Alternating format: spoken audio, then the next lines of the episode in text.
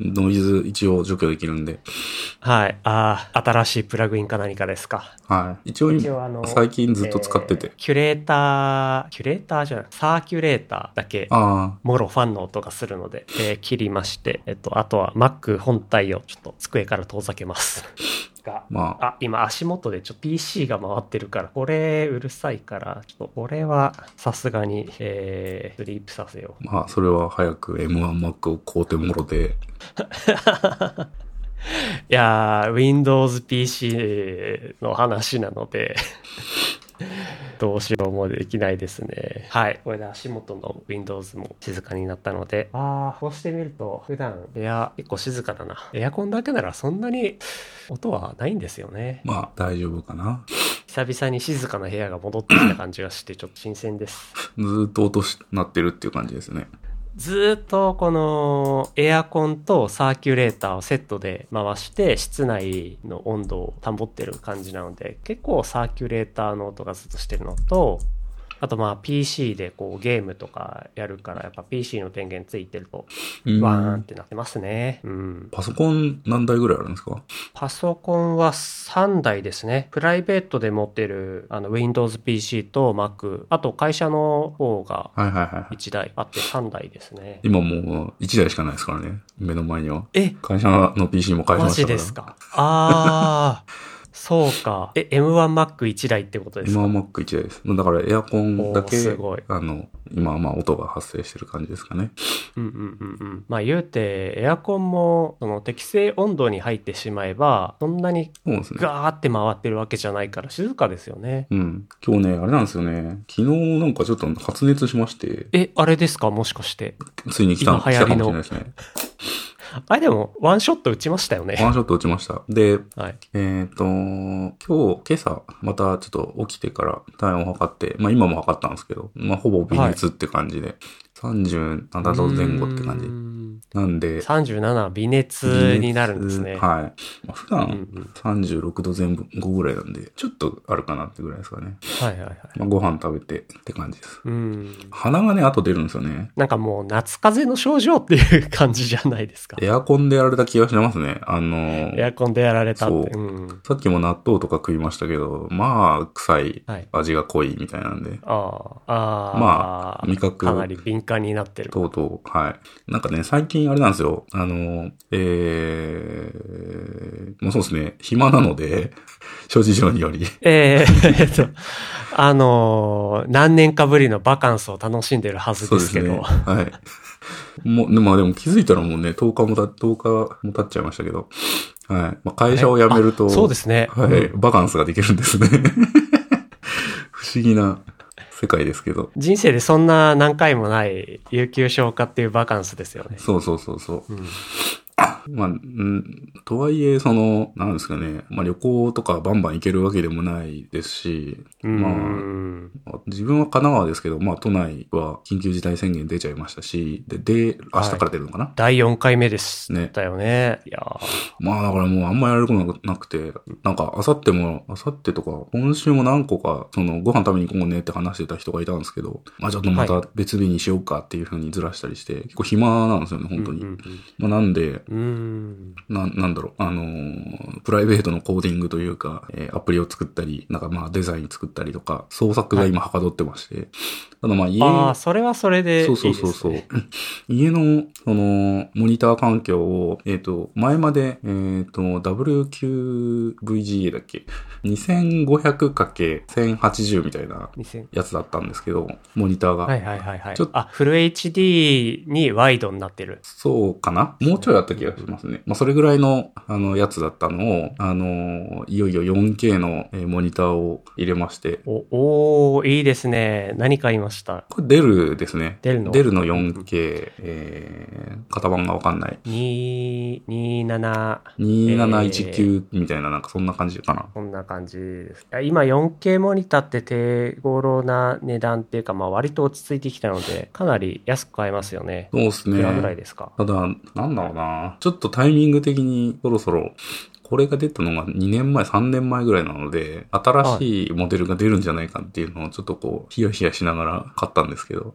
うーん、そうですね。でも今、その、液晶とか UKL とかのもパネルの配給元が、本当数社に限られてるじゃないですか。うんうんで、そこが、やっぱり、そんなに新しいパネル作ってるわけでもなく、うん。うんうん頻度としてはそん、年間でそんなに新しいの出てきてない感じなんですよね。うん。なるほどね。で、今年のもまだそんなに出てきてない感じで、モニターはそんな別に新しくなってないですよねうん。テレビが、今あのの最新モデルは割と、はい。ブラビアかなんかで、あれですよね。PS5 コンパチブルな UKEL のはいモニターというか、ディスプレイが出たっていうのは5月ぐらいでやりましたよね。うん、そうですね。テレビは一通り、その PS5 コンパティブルなものは揃いましたね。各社全部出てますうよんうね。んううんん。何の話だっけあ、だからその創作が、まあ、はかどる感じにはなってるんですけど、家だとやっぱりね、ちょっとそのもったいないなって思って、あちこち、こう、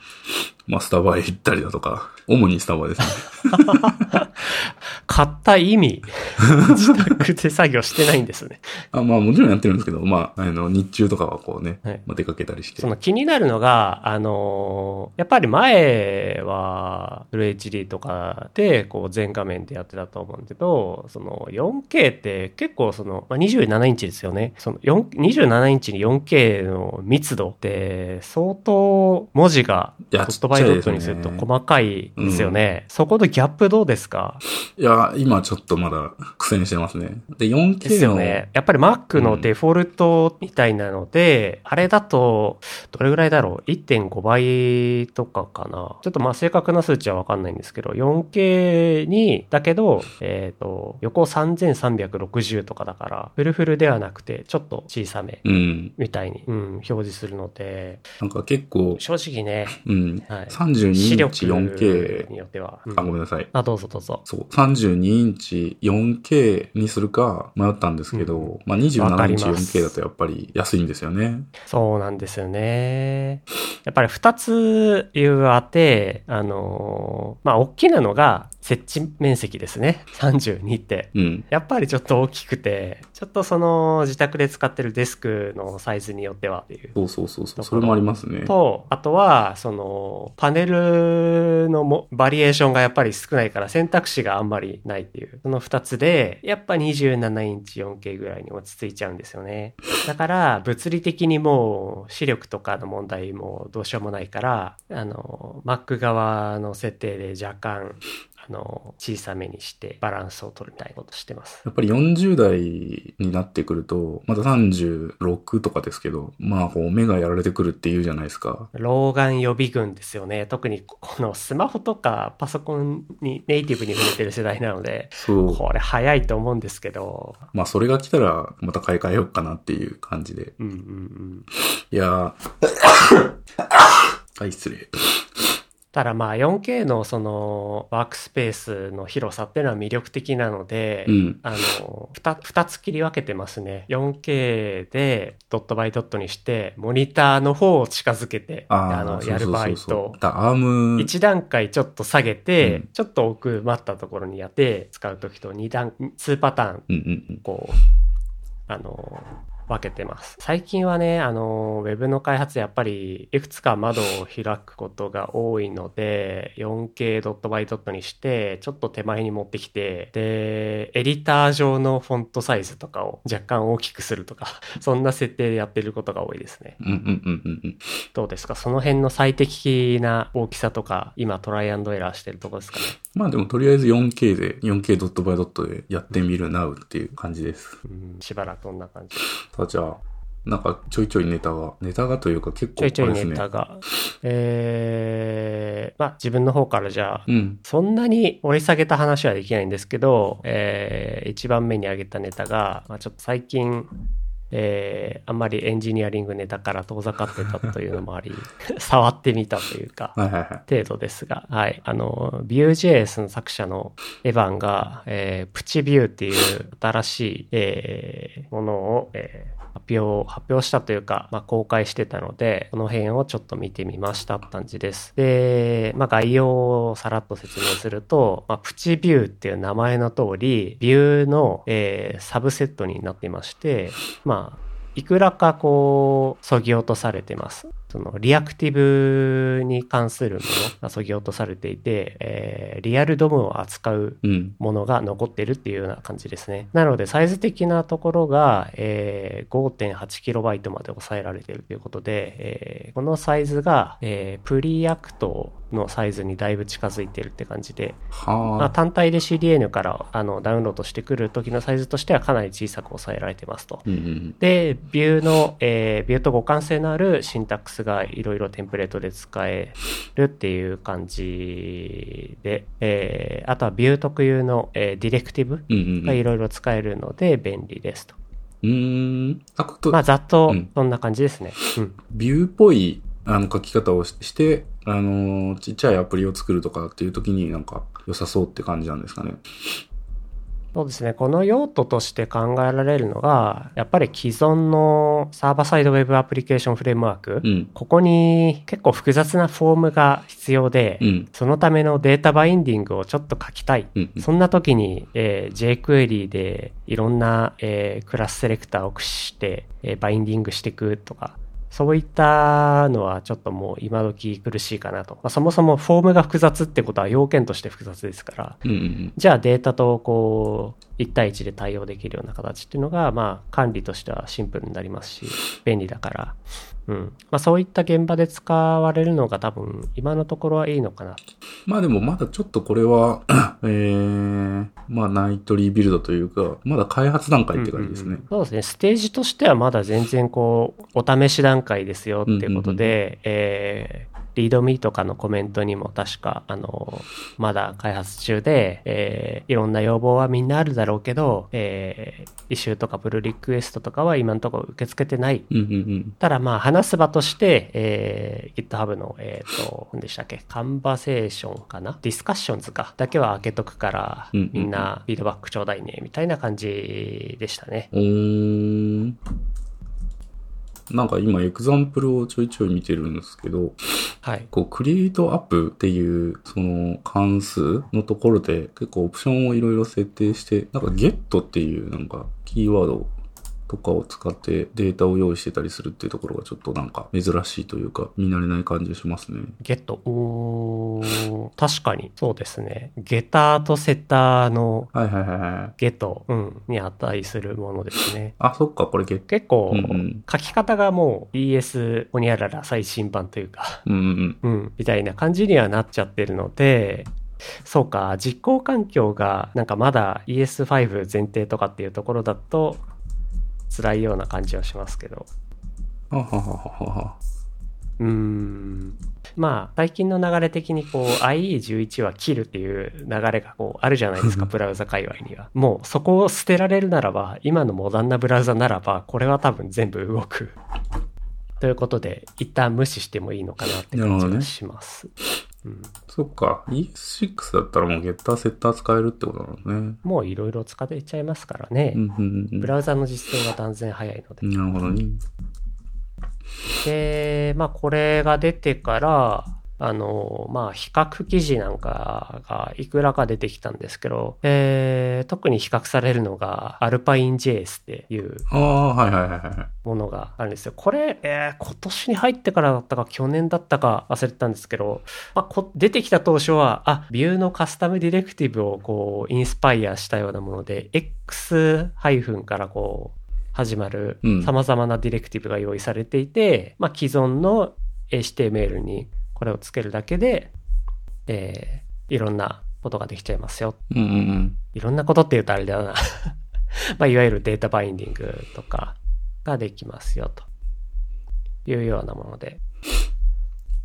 ああれもまあ、使っ、結局は使わなかったんですけど、うーん、なんでしょうね。その、最近面接とかしていて思うのが、あの、マークアップとかしてるものも、その、JS で書ける方がいいっていう意見を持っていて、私はリアクトを選択しますっていう学生がこう、ああ、宣言的ちょいちょい UI 言うんってでやすつけですどね。もはい。うんうんうん、そうそう。なんですけど、まあ、実際現場では、あの、マークアップする人が別に分かれてたりするケースも多くて、例えば、まあ、デザイナーがそのままいじるとか、あとは、まあ、派遣社員の人がやってくれるとか。と、うんうんいうことで、こういったデータバインディングに対する DSL って言っちゃっていいのかなはまあ、ちょっと装飾するだけで、あの、こんなことができちゃいますよっていうような、えー使い方ができるものとして、なかなかいいな、い。うんうんうん。という感じに、はい。ちなんかまあ、プロジェクトサイょっズだとった採り用、を考えてました。うん。体はい制にかなりよると思うんですけど、まあ実際その宣言的 UI がいいって言って、あのーなんだろうな、言ってた子が、まあ最近はもうマークアップとか CSS とかは他の人に任せたいっていうのはよく言ってるので、あるあるですね。まあ、そうですね。やっぱりそのなんか、 一人で全部を賄えなくてもいいというか、うん、うん、うん。うんうんうんうんそうですね。なんかやってるうちにだんだん、俺もうスタイルシート書きたくないって言ってる人が、うん。いくらかいますね。まあね、まあロジックだけ書いてたいみたいな感じですよね。そうですね。その気持ちもまあ、わかるっちゃわかるんですけど、その、いや、こういう言い方したくないんですけど、最近の若い者はというか、 ジュジュニアの人になんかそういうことを言ってる人が多いかなっていう。ああ。まあなんかちょっと流行り言葉でもありますもんね。CSS 書きたくないよっていうの。あ流ー行り言葉という流行り言葉なんか、ですツイッター仕草というか、うんうんうん。なんか CSS は他の人に任せたいって言いながらフロントエンドエンジニアを名乗るみたいなのが、まあツイッターではよく見かけるなっていう。まあ、矛盾してることを前提で言う、あの、冗談ってことですよね。うん。なるほどね。まあ、なので、その HTML がある環境下で、こうやって、ちょっと注入して、なんかロジックを入れていくのには便利っていうのが、プチビューだったり、アルパイン JS だったりするっていうところなんですかね。そうですね。そういう用途で、まあ、ちょっと小さく始めるとか、えーまあもう、ちょっと古すぎてどうしようもないけど、こういうのに置換していくことで、デザインとロジックを分離させる。うんうんっ。ていうことが、あの、まあ、長い期間にわたって管理していくときに、まあ、採用できる、えーまあ、材料になるんじゃないのかなっていう感じうんで、ちょっと追っかけておこうかなっていうおー一つの、まあ、選択肢になりましたね。いや、なんかちょっと多少エンジニアっぽいポッドキャストになりましたね。いや、こういう話久々です。ちょうどあの、今、あの、まあ、日曜日今収録してますけど、えっ、と、まあ、界隈ではちょっと盛り上がってる技術書店、えーはいがオフライン開催してるんですよね。なえー池袋何回目でしたっけ何回目でしたえー11回目11回目。オフラインで、あの、実際にお客さんというか、えー来てもらって、で、即売会をや開催するっていう、まあ、オフライン開催なので、えーいろいろ対策はしてると思うんですけど、まあ、ちょうど本当タイミング良かったですね。明日からもう、あ、そうです緊ね。緊急急事事態態宣宣言のはい前日、そうそうそう。まあ、感染してしまっては意味はないんですけど、まあ、あの、しっかり対策意を味しはながならいですし、はいうん。やってると思うんで、まあ、ちょうどその辺でなんかまあ、えーいくつか良さげな本をこう、まあ、オフ、えー会場に行くわけにはいかないんで、まあ、あの、オンラインマーケットもあるので、まあ、この本を買ってみようかなとか、良さそうな本、あの、はもらいに行こうかなっていう、む無料で頒布してる本もあるので、はい。まあ見てたんですけど、えーと、いつも買うのは、買うのはというか楽しみにしてるのは、えー、そうだな、テックブースターさんは今回何かな。テックブースターさんもちゃんと多分新刊を出すんじゃないですかね。ね、えー自分は、えっ、と、ちょっと気になった本をいくつかピックアップしたい。あの、まだ読んでないですけど、えっ、と、この後買おうかなと思ってる本があって、一つ目が、えっ、と、ハンズオン JavaScript 副読本ですね。えーハンズオン JavaScript。ハンズオン JavaScript っていう、あの、まあ、あの、本が出てると思うんですけど、まあ、あの、 JavaScript の解説書ですね。はい。で、その著者の人が、えー、まあ、会、メイキングというか、えー、なんかこう、思いみたいなのを、えーまとめたというか、書いた本があって、まあ、涙なしでは読めない本だろう と言ったところで、あー、なるほど。えっ、と、そうですね。オライリーの方から確かに、あそうですそうです2020年11月にハンズオン JavaScript を出してるので、そこから、まあ、えー半年ぐらい経ってるわけで、ね、こういった書籍を書く上での、なんでしょうね、思思いもそうですし、うん。うんなその背景にあったものとか、まあ、今だったらちょっとこうしたかもとか、なんか、ちょっと、ジョジョっぽい、えー、ネタみたいなのも結構散りばめられてるっぽくて、ああ、いいですね。その、あの、編集によってカットされちゃうところとかもあると思って、まあ、 そうですね。こういう場なら何でも。同人誌乗りってやつですね。うんっていうのが、ちょっと良さそうかなっていうのと、えっ、と、猫のおもちゃの作り方っていう本ですね。えー、 あれこれは全然また MZ 違と工房うさ。ん。これはね、あの、サーボモーターとか使って、ラズパイで、えー、猫の多分これ、猫じゃらしをくっつけて、サーボモーターに。で、なんかこう、動体検知ししつつ、その、なんだろう、猫じゃらしを動かすみたいな、そううんうんういうんやつだと思います。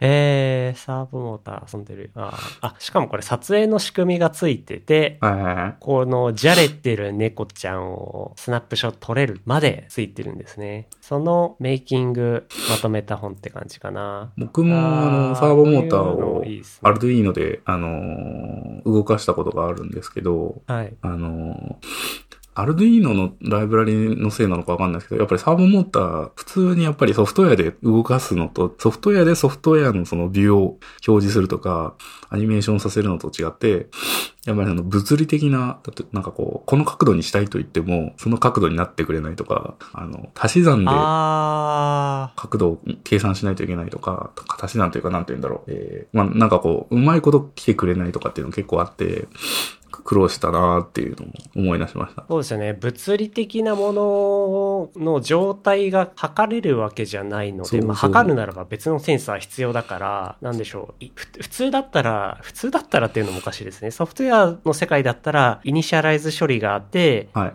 必ず最初はこの状態から始まるっていうのが担保されてから始めますけど、そうなんでそす。こが全くないので、自動なんでしょを、う特定の角度とか言うても、うん。そうですよね。なんでしょう。上とか下とかっていうのさえわからないまま制御する。うん。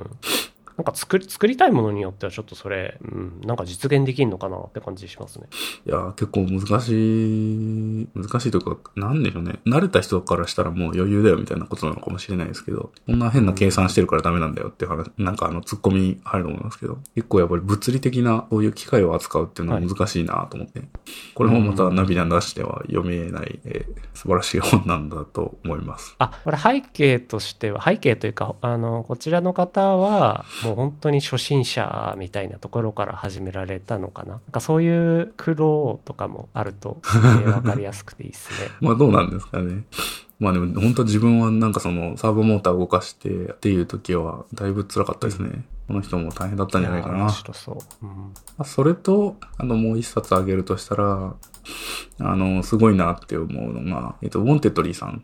えっ、と、ウォンテッドリー執筆部の、えー、ただで頒布してる本ですね。まあウォンテッドリオンーテでエッンドジリニアーエンジニアリングはいハンドブック。エンジニアとしてオンテッドリーで働くために知ってほしい情報を、まあ、集めた本だよっていう。まあ、あの、ミクシーさんとかも前とか、ハテナさんとかもかな、やってたけど、えっ、と、研修内容とか、えーを公開する的なやつですね。ああ、そうか。研修内容とか、そうですよね。あの、その会社を知る前に、事前情報として、なんか入手できるうん。ものがあるって、魅力的ですよね。今、ちょっと目次の方を見てるんですけど、全体のアーキテクチャの説明と、えー API について、うんあとは、オーサリゼーションのところと、デプロイ戦略、えーマイクロサービスについてと、あと、ウェブフロントエンドアーキテクチャと、まあ、かなり広くはい。扱ってますね。うんモンテッドリーさん、あの、ま、この11回目になるまで毎回多分本を執筆されてて、で、11回目までは割と雑多な本だったんですよ。あ、じゃあ 10, 10回目か。までは雑多な本を出していて、あの、有志が、えー書きましたっていう本を頒布してたんですけど、はい。まあ今回はなんか割と、まあ、会社寄りというか、うん、なんかこう採用みたいなところとかが絡んでるような。まあでもこれは結構、なんだろうな、参考になるというか、いいですよね。各社のその、いろんな情報がこうやって、より公開されるようになっていったら、うんち。ょっとなんかこう、エンジニアを目指す人とか、えー、なんでしょうね。まあこうやって、しりじりになってしまった我々、えー、リモートワークでみんなこう、勉強会とかであんまりこう、懇親会とかもやらず、まあ情報交換がしにくくなったけども、こういうのがあれば、はいまあ割とこうね、なるほどっていうので、交換できるし、うんうんこれはいい施策だなって思いました。そうですね。うん。あーやっぱ最近新卒の面接とかをこうやってることが多くなるので頭がそっちに偏っちゃうっていうのはあるんですけども、うん。やっぱ会社で実際どういうものが使われてるのかっていうのって、うーん、公開できない会社も多いはいはいはい中、やっぱね、あの、ちょっと俺プログラミングできる、入門は突破した、じゃあ中級者になるために、じゃあ現場では何が使われてるんだろうっていう時の入り口って、大体ないじゃないですか、インターネット界隈に。うん。そういう時にちょっとこれを見て、あ、じゃあ次に必要なものってなんだろうって、まあ、あくまで技術だけの話ですけど、こう、あ、それを採用した背景とか、うんこれぐらいのスケールのサービスだと、あの、こういうことも考慮して、こう作らなきゃ、設計しなきゃいけないのかなっていうのが、学生さんにとってはすごいジャンプするのが難しいところ、そこそうですね。について、あの、いろいろ書かれてるので、まあ、ただだから、 ちょっとみんな買って読んでみるといいんじゃないのかなって。 ちょっと、反則じゃないですけど、 こう、自分も応援したいですね。そうですね。うん。初心者から中級者になるっていうのが多分一番ハードル高いですよね。ちょっとこの間もあの、そうなんですよね。ニュースじゃないや、なんかツイッターかなでまたなんかワイワイしてましたけど、はい。もうスクール出たての人、エンジニアスクール出たての人が溢れてて、エンジニアスクール。エンジニアスクール。あの、エンジニアになって年収500万みたいな、あの、広告あるじゃないですか。あまあ、ああいうのにこうーありますね。はい、見て、エンジニアになろうと決意して、まあ、その、HTML、CSS、あとなんだろう、レイチズのチュートリアルをやるとか、なんかそういうやつですね。多分あんまちょっとなんかうん実際うのんうんスクール受けてな、受けたことないんでわかんないんですけど、まあその人たち、そのレベルの人たちはすごい増えちゃってるけど、えー、なんだろう、まあミドル以上、シニアレベルの、えー中途採用とか、えー全然捕まえられなくて困ってるよっていう、ねじれが起きてるよっていうのは、なんか、うん、ツイッターかなんかで盛り上がってましたね。ああ、もう市場の拡大で、まあ母数は増えてるけども、こうレベルというか、なんかいくらかこう層に分けてみると、その入門レベルみたいなところの層がめちゃくちゃ分厚くなってて、うん。その上が、あれ皆さんどこにいるのっていう感じで、じゃあどうアプローチしようかっていうこともなかなか考えられず。そうですね。うーん。 YouTube とか Udemy とか動画のあの学習教材とかも結構ありますけど、なんかそうですね。うんうん。あれとかも、あ、YouTube でも最近結構あの、いい、えー、つよつよのエンジニアの人がちゃんとした解説をしてくれてる動画とかも、チャンネルとかもあって、最近だんだん良くなってきてるなって思うんですけど、まあちょっと前とか結構ひどい説明してるなみたいなのがあったの で、ユーデミーはまだちょっと怪しいんじゃない かユーデミはそうだな。まあ、な。まあないよりは全然いいと思いますけど。小銭小銭稼ぎしたいかなっていう人が作ったようなも のが紛れ込んでるんですよね。あ、そうそうそうそう。まだ。あの、一度公開したら別に、その、決して廃れるものじゃないんで、うん。あの、とりあえず出しておけばいいやっていうのがあるので、そこは、あの、使われる時に精査した方がいいポイントそうななのんでで、すね。ご注意をって感じですね。いや、ゆうでみ、本当コンテンツ多くなりましたね。なりましたね。はい。なので、本当にその道のプロの人がちゃんと解説してくれてるうん。ものとか分かりやすくてよかったり、うんまあそれと比べたら YouTube なんて 乱立してるような ものだから余計探すのは大変だと思いますけど。まあそうですね。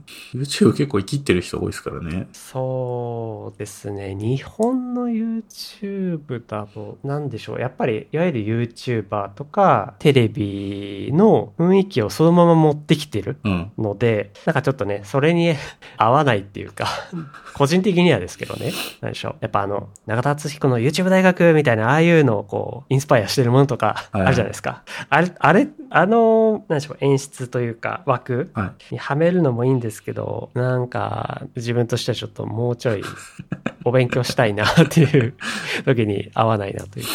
まあ、うさんくさいですよね。うーん、あ、まあそうですね。なんかそ、それ、内容と人と、こう、両方見ちゃうのもあれなんです けど。まあそれ、それと比べると、えっと、自分が YouTube で見てるのは、結構海外の、あの、あチュートリアルプログラミングみたいなのを流し見で見てたりあ。あのーしますね。まあ僕らがこんなダラダラ喋ってるポッドキャストを配信しておいて言えるような立場じゃないとは思うんですけど、やっぱり海外の、あの、そういったチュートリアル動画を撮られてる人、タイポが少ないですよね。日本の タイポ、タイポタイポとあ、そうなんかで、すか。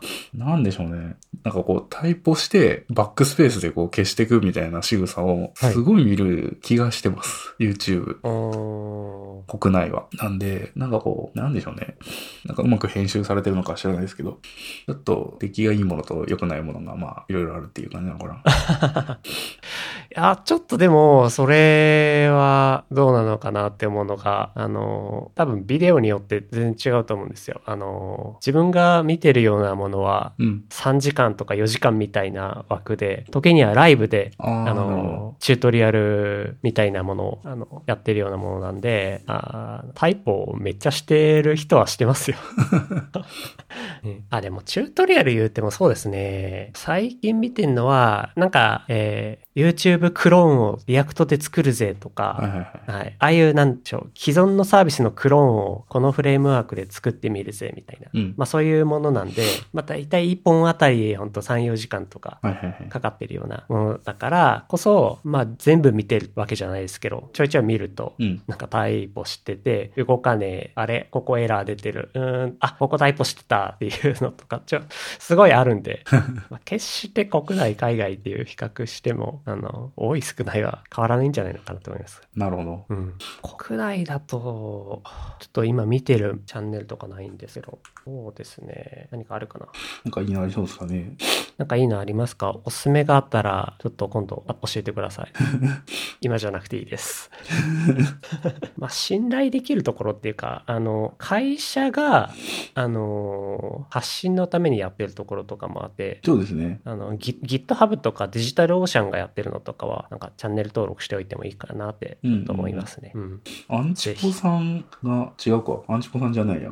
なんか、ハテナか GMO の人がやってる YouTube があった気がするんですよね。なんだったっけなぁ。まあ、勉強になるなぁっていう感じでしたね。うーんちょあっとそんな YouTube チャンネル YouTube チャンネル登録してた気がするんですけど、ちょっと出てこない。探してみますかあ、この人な気がするな。えー、ドメイン駆動設計入門書いた人。成瀬さん。えーと成瀬み。あなるなるせみだはい。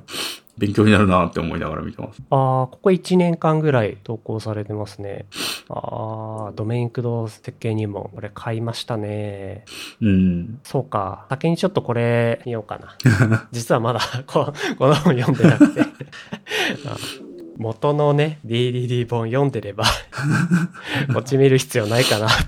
あ、でも、うーん、アトミックデザインとかクリーンアーキテクチャとか、そう、結あ構いろいこのろ。辺りを取り上げられてるのが、うん。うん、なんだろう、その、その辺の入門というより一線を画すというか。そうですね。もちろん、もっと実践的な内容に移ってくんだったら、これだけじゃ多分ダメだと思うんですけど、もちろん。説明も結構ね、なんでしょ面うね白いですし、ただうんいいですね。取り上げるネタとしてちょっとディープなところで。そううそうそうそう。なんだっけな、あの、の、こリーダブルコードだっけな、コードの家族性の動画を見たら、リーダブルコードについて喋ってる動画がめちゃくちゃおすすめされるようにな って、あの、この人かなこの人じゃないと思うんだけど、リーダブルコードのを、なんかそのまま朗読してるだけの動画とかも結構あって、それ言えんかっていう、あら 結構ありましたね。えー、それはちょっとさすがに、チャンネル登録者数をこう増やしたいんでしょうけど、みたいな。1個目から解説していきます、みたいな。こうリーダブルコード、なるほどっていう感じでしたね。うん、抜粋して解説しするならまだしも、ちょっと朗読は。まあ、なかなかのもんですよね。うんまあでもリーダブルコードはそうですね。これも、まあ、学生向けにはちょっと一度読んでおいてもらいたいなっていうベースのものではあるので、そうですね。うんうんまあ、これは取り上げるネタとしてはですね、他なんいかつ読んだ本なのかも。はい。喋ってきます今日何かネタあげたものありましたっけいやもうこっから先は、あの、エンジニアリングネタというか、エンタメ枠 というか、そっちになっちゃいますけど、そうですね。エンタメ枠、エンタメ枠何か喋る。エンタメ役でなんか喋ってきますか、じゃあ。喋るとしたら、えー、そうだな。この漫画がすごいっていうのあるじゃないですか。毎年発表されてる。あれ、全然読んだことなかったんですよね。あでーはい。あと、この漫画がすごい以外もそうなんですけど、最近ちょっと漫画熱が吹きしまして、うんえーこの辺にノミネートされてるものから、え2つはい読みまして、1個が早々のフリーレン、で、うんもう1個がブルーピリオド。ああ、ブルーピリオこのド。 2つをちょっと、はい、読みました。いやー、早々のフリーレンは、なんか、最近よくある、あの、ナロー系に近いものかなって思ってたんですけど、全然違って。ただ、なんか、取り上げるものとしてはよくあるのか、勇者パーティーが魔王を倒した後、えー勇者パーティーにいたエルフが、一人、あの、みんなとうん。なんですね生きる年数が全然違うので、あの残みんなが、こう、年老いていく中、取り残され、えーかつて仲間だった者たちからなんかこう、いろいろ頼まれたりして、でえー世界中を旅するみたいななるほどね。話で、うん、なんでしょうね、その主人公がいいて、えっ、と、ボスを攻略してまでのこのメインストーリー、それがメインストーリーだとしたら、こうサブストーリーをうんこの一本の物語にしたみたいなタイプのものでですね、なんか決してすごい、あの、なんだ、バトルがあるわけでもないんですけど、なんだほのぼのとした感じで、うんうんうん。いやー、良かったですね。癒されました。これは、はじ、時間の流れが違うエルフの考えみたいなところ。いはいはい。をこう中心にそのギャップみたいなところとかを取り上げてるんですけど、うんうんうん。ああ、なるほどね。残残されていくものの思いというか、はいはいはいはいはいはい。寿命がエルフは長いから、あの、一緒に魔王を倒した勇者以降のパーティーなんだけど、えー、まあその勇者が早くに亡くなってしまうし、エルフからすると、それが1話で語られてて、今56話。そうですねえっ、と単行本だと4巻まで出てて、うんうんうんもうだいぶ進みましたね、えーあの元からいろんなところを旅するような人だったっぽいんですけど旅した先で、えー勇者ご一行のこのうん。うん。銅像が立ってるところに出くわして、えーそこに自分の像が立ってるわけですよねうん。で、あの、あなたこの方に似てますね、みたいなことを語られてとか。このファンタジーものはあれですよね。なんかやっぱり僕ら、その JRPG をプレイしてきたうん。年代にすごい刺されますよね、やっぱり。あるあるネタというか。そこの原体験ですけうんかね、そう、あるあるですよね。僕らも多分、プレイしながら、多分二次創作ネタとしてはみんな考えてきたと思うんですよ、今までずっと。うん。まあ、それがこう、いろいろあちこちに散りばめられてるところが、なんか面白いですね。最近あの、ドラクエの4コマ漫画を読みまして、あの、わかります難しいですね。4コマ漫画もあんまりもうちょっと読んでないんですけど。あの、昔あったんですよ。今はもう発行もされてるのかなあの、まあ、奥さんがそのドラクエすごい好きで、で、自分もまあなんか小学生の時に何冊か買ってたんですけど、あのあ、ドラクエの4コマ漫画劇場か。あ、そうそうそう。懐かしいですね、これ。読んでました、読んでましたあ。読んでましたよね。まあ、それのあ、ちゃんとした漫画版って感じですね。うん一一通りのこのストーリーとしてまとまってうるんものって感じで、そう、これも、なんか面白かったですよね。うん。あの旅の途中のサイドストーリーを。そうそうそう。なんでしょう、やっぱ当時は、そのオープンワールドじゃなかったし、うん。お使いクエスト全然なかったですからね。確かに。今だとそれこそもう山のようなお使いクエス トあって逆に大変だったりしますけどまあね。この古き良き JRPG だといくつかのそのサブストーリーがあったりしますがなかなか取り上げられることなかったんでまあ、やっぱりこの幻想的な世界であ、えーなんか暮らすみたいなのが、まあ、なんでしょうね。ある種共通認識がある世代うんうんなんでしょうね。この漫画がすごいウェブを今見てるんですけど、はい アクセスランキングのトップ5位が全部異世界もの。あなるほどいやうん 今ー異世界もので、しそうかも大体チートしてるっていう。すごいですねまあ流行ってますねでもブまあそれもはい、ごめんなさい。す好きなんですけどそうやっぱりなんでしょうねそういう異世界とか全然違う世界と現実的なものは両方美味しく味わいたいっていう人なので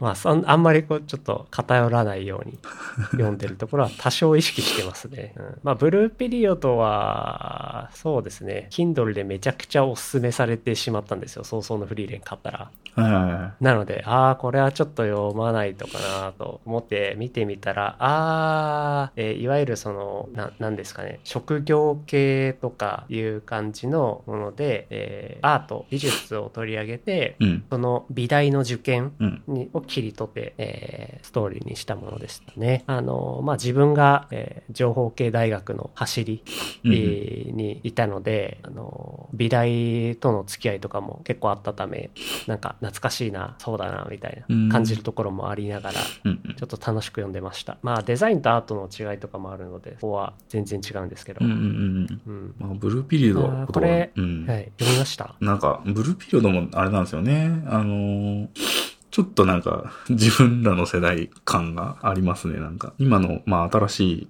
なんだろう、人たちの、その、軸、軸というか、まあ、なんつったらいいのかな。まあ、K-POP がすごい流行ってるとかっていう世界線の中での、その、話ですけど、なんか、浜崎あゆみが好きなあー子とかもいて、うん。そうですね、そう言われてみると確かに、なんか、なんか、すごい世代がそう。ドンピシャかもしれないです。うん。結構ね、うんそういうのあるなと思って。自分でも最近あんま漫画読んでないかもなほんとなんか無料漫画アプリはい。で、えっ、と、広告がこう流れてくるじゃないですか。それを、ああ、これちょっとまあじゃあ読んでみようかなっていうので読んだ、読んでるぐらい。最近読んだのが2つあって、青桜っていう、えー防衛大学の物語。あー防衛大学。えーそうですね、防衛大学に、えー入学した、まあ、そうですね、学生の日常というか、を描いている。まあ、これがどれ、どこまでリアルなのかわかんないですけど、まあ、あの、兵長みたいな人がいて、あの、リヴァイ兵長みたいな先輩がいて、えっと、その人に、まあ、いい感じにしごかれるみたいな漫画ですね。これは、なんていうんだろうな、ちょっと、おじさん向けなんじゃないかな。勝手なイメージだけど。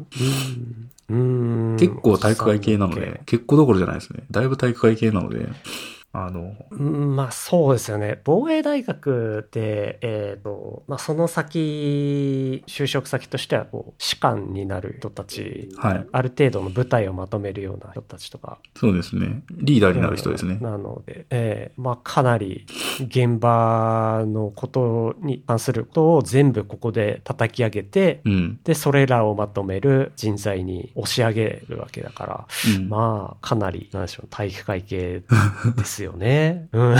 ちょっと言葉は見つからないんだけこれ、でも、なんなんやかんやで、なんか、うん。まあ、面白く読めてるというか、感じはしますね。あの、あれが好きな人が多分好きだと思います。あの、三国志じゃなくて、三国志の前の時代の漫画。ど。水湖伝とか。あれ水古伝じゃ、もうそうなんでしたっけあれなんかすごいなんか中国の歴史で、ファルファルファルって言ってるやつ。 あれえーっと、出てこない。名前が。あ、キングダムだ。あ、キングダムですね。あー、キングダムだ。キングダム好きな人好きだと思います。ああ、なるほど。確かに。キングダム、そうか。キングダムをまだ全然読み切れてないので、これも読まないとでしたね。読まないといけない感じの本いっぱいありますよね。まだいっぱいありますね。うん。ちょっとキングダムそうだ。歴史的な、ね、あの、部分を取り上げられてる作品なので、これもちょっと読んでおかないとな。そうですね。もう、世界史を選択してたのに、始皇帝の時代なんてもう忘れちゃいましたよ。いや、もう、そら、もうそらそうですよ。あとあれですね、サイゲームスの、はいサイゲームスも漫画アプリ出してるって知ってましたあ、それは知らなかったです。サイコミっていう漫画アプリがあって、フああー、まああの込み確かに。ァイナルファンタジー12を作った人、えっ、と、どれだ、えやー、っ吉ぱり田義馬彦さ娘んとかもここでやってるんだ。はい。とか、あの、ニア、ニアオートマタとか作った横尾太郎さんの、ああ、をテーマにした漫画とかがあって、なんかね、面白いですね、これ。ゲームクリエイター列伝みたいな漫画があって、ちょっと、し新設ゲームあクそうそうリエイター展。あ、はいはい。これもね、なかなか面吉田白明い。彦編が5巻、5話、その後横尾太郎編がずっと続いてますね。横尾太郎編がやっぱりね、結構面白いですね。いや、ちょっとあの作品を どうしてるのか、どういう頭が作ってるのか気になりますね。うん。なんか、いい、いい意味ちょっと言っちゃってるような世界観を作り上げてるじゃないですか。めっちゃこれ気になる。まあ、やっぱなんか一個一個にすごい、あ、ちょうど昨日なんか YouTube ライブで横尾太郎さんが出てる番組があって、見てたんですよ。まあ出てたっていうか、ファイナルファンタジー14の14時間生放送って言って、えっと、まあ、ファイナルファンタジー14に横尾太郎さんが、えー、コラボ企画で参加したので、えっと、2年間にわたって、えっと、コンテンツを追加してたんですよ。で、それの最終話が出たので、えーまあ、あの、お疲れ様でしたみたいな話をしてたんですけど、やっぱね、一個一個すごい観察してるし、そのユーザーの挙動とか、えーユーザーの、なんていうんですかね、受け答えとかを、受け答え受け方とか、すごい観察してて、で、それを、おなんか音ってすごいちっちゃいな。まあ、頭いいなって思いながら見てましたよ。ええあ、これは、なるほど。2時間にわたるライブだったんですね。うーん。ああ、面白そう、これも。ファイナルファンタジー14の生放送だったのに、まあ、プロデューサーが同じ、えーファイナルファンタジー16と同じ人だから、えーその話はないかなと思ってたんですけど、横尾太郎の こう、えー餌というか、こう、うまい口車合わせによって、16の情報が出てきて、はい。シナリオはほぼできてると。で、ボイス収録も大体終わってるっていう情報が出てきたんで、おおこれはそんなに遠くない未来に16が遊べそうだぞっていう情報が出たのなるほで、どよかったです。ああ、なんと、ここで、FF の 新作の話が出てたんですね。あの、今週、あの、プレイステーションが、ステートオブプレイを公開してたんで、あっちの方でてっきり、その、FF 最新作について、あの、プレイステーション側が、あの、目玉のコンテンツの一つとして、ちょい出しするのかなって思うのを期待していたんですけど、全然なかったです、こっちでは。まあ、一応出したいタイミングに出したいってことだったので、前回16のトレーラーが出たのは、PlayStation 5のローンチのイベントだったっていうのもあって、ま あ、そうなん出ですよさねざるを得なかったもうってい結う感構じ時なん間経っちゃってるから、ですそう、はいまあ意外と割と、まだまだ、もうちょい、まだまだ。はい、かけたいぞってことで、東京ゲームショウにも出さねえぞっていう話でしたけど、うんうんうんまあ、15の時間がはい。分かってるので、 まあ、クオリティを求めると、16も、まあ、気を長くまあ、そうでしすてね、。あと、うん、いうところかな。まあ、でも多分ね、来年か再来年には出るんじゃないかな。はい。さすがに。 FF7 リメイクの次とどっちが早いか競 争ですね、これ。 FF7 リメイク、マジで続編が出る気がしないですね。いやー、次の情報も欲しいですね。何年かけてプレイするんだろうっていう感じになっちゃって。そうですね。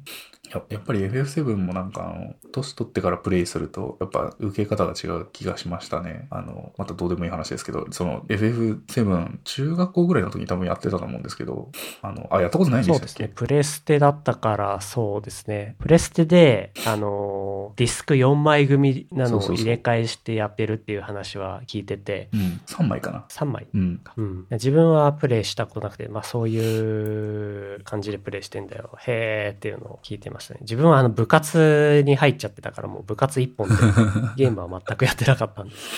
F7 ね。そうなんですよね。なんかみんな若いなっていう気になっちゃうっていうか、リメイクをやってスるトと。ーリーに出てくる主人公たちです。そうそうそうそう。若いな、みたいな。うんユフィなんか子供じゃんと思って。そうなんですよね。あの、年齢見てみると、確かに彼らまだ十何歳とかすごいなって。さっきの早々のフリーレンじゃないけど。 いや、でもやっぱ当時、まあ今もですけど、主人公になる年代たちってやっぱこまう、あ少年少女たち、うんまあ中心になりますからね。ああ、でも、あれですね。FF つながりで言うと、FF オリジン、FF オリジンだっけ名前が覚えられないんですけど、えっと、忍者、じゃあ、チーム忍者が作ってるやつ。あ、あれこはのちょっと、間ちょっと出てた、はいあれはちょっと、えー、おじさん気味だった気がしますね、主人公。体験版やられたんでしたっけそうですね。やって、あれの操作に慣れちゃってたので、FF7 リメイク久しぶりにまたやったんですけど、なんか操作がわからず、ちょっと苦労しました。ああ、そっか、制作スタジオも全然違うし、そうあの、基本となるエンジンも違うのかな。確かに。そう言われてみると、そうですね。で、思い出したのが、あの、ステートオブプレイつながりで言うと、あの、デストランディングのディレクターズエディションおがう、あの、発表されてたんですけど、そういえば、ここも、あの、主人公は、おっさんやな。 おっさんっていうわけじゃないですけど、あのまあ、おっさんですね。まあ、あの、ノーマン・リーダスが、まあ、割といい年な ので、確かもう50いくつでしたからね。うん、まあ、それをモデルにしてるので。まあだんだんと考えるおと、じさんそうですね。最近は、うん、う主人公の年齢も確かに高いな。この辺は制作者の年齢とかにもよってきますよね。そうですね。中心となる世代がまた年齢上がっていくので、もしかするともっと年齢の高い人たちが主人公になった何かが出てくる。まあ、そうですね。男性は割とおじさん向け、おじさんが増えてきた気がしますけど、女性はまだ、あれですね、大体若いですよね。ああ、そこはちょっとそうですね。超えてはならないような壁があるような気がしないでもないです。 ここも難しいところですよね。その、ヒロインが例えば人妻とか、ちょっと AV みたいな話ですけど、えー、ちょっと倫理的なものとかもね、うん。入ってきちゃうし。うん、まあでも、その、本当ギリギリまで働いてる人たちが増えてるわけですから、なんでしょう。結構、うん、ね、結婚する年とかも遅れてきているので、うん。そこで第一線で頑張った人たちがあのいよいよか結婚で幸せになるとかっていうストーリーとかは今後いっぱいありそうな気もするんですけどいやーそれはでもゲームとかそういったストーリーに落とし込むとなるとどうなんだろうな まあちょっと見てみたいですねそんなゲームネタで、こんなとこですかね。他なんか喋っときますはいいやーエンタメネタはこう途切れないっていうか またね今度はい。はい次回、あの、ちょっとノーションにも書きましたけど、買ってよかったもの上半期とかやってみてもいいのかなって思いましたけど、あちょっと考えときます何買ったのか YouTuber すごいやってるし、最近。いやーアフィリエイトリそンうクです貼って。ね。上半期終わったからか。 すごいいっぱいうん。見てます。うん。わかりました。ちょっと5位ぐらいで交互に紹介するみたいなのしますか。はい。もうすでにいっぱい上げてくださってますね。もうここからちょっと絞ろうかなと思ってます。わかりました。じゃあ今日はお疲れ様です。はい。ありがとうございます。アサリ FM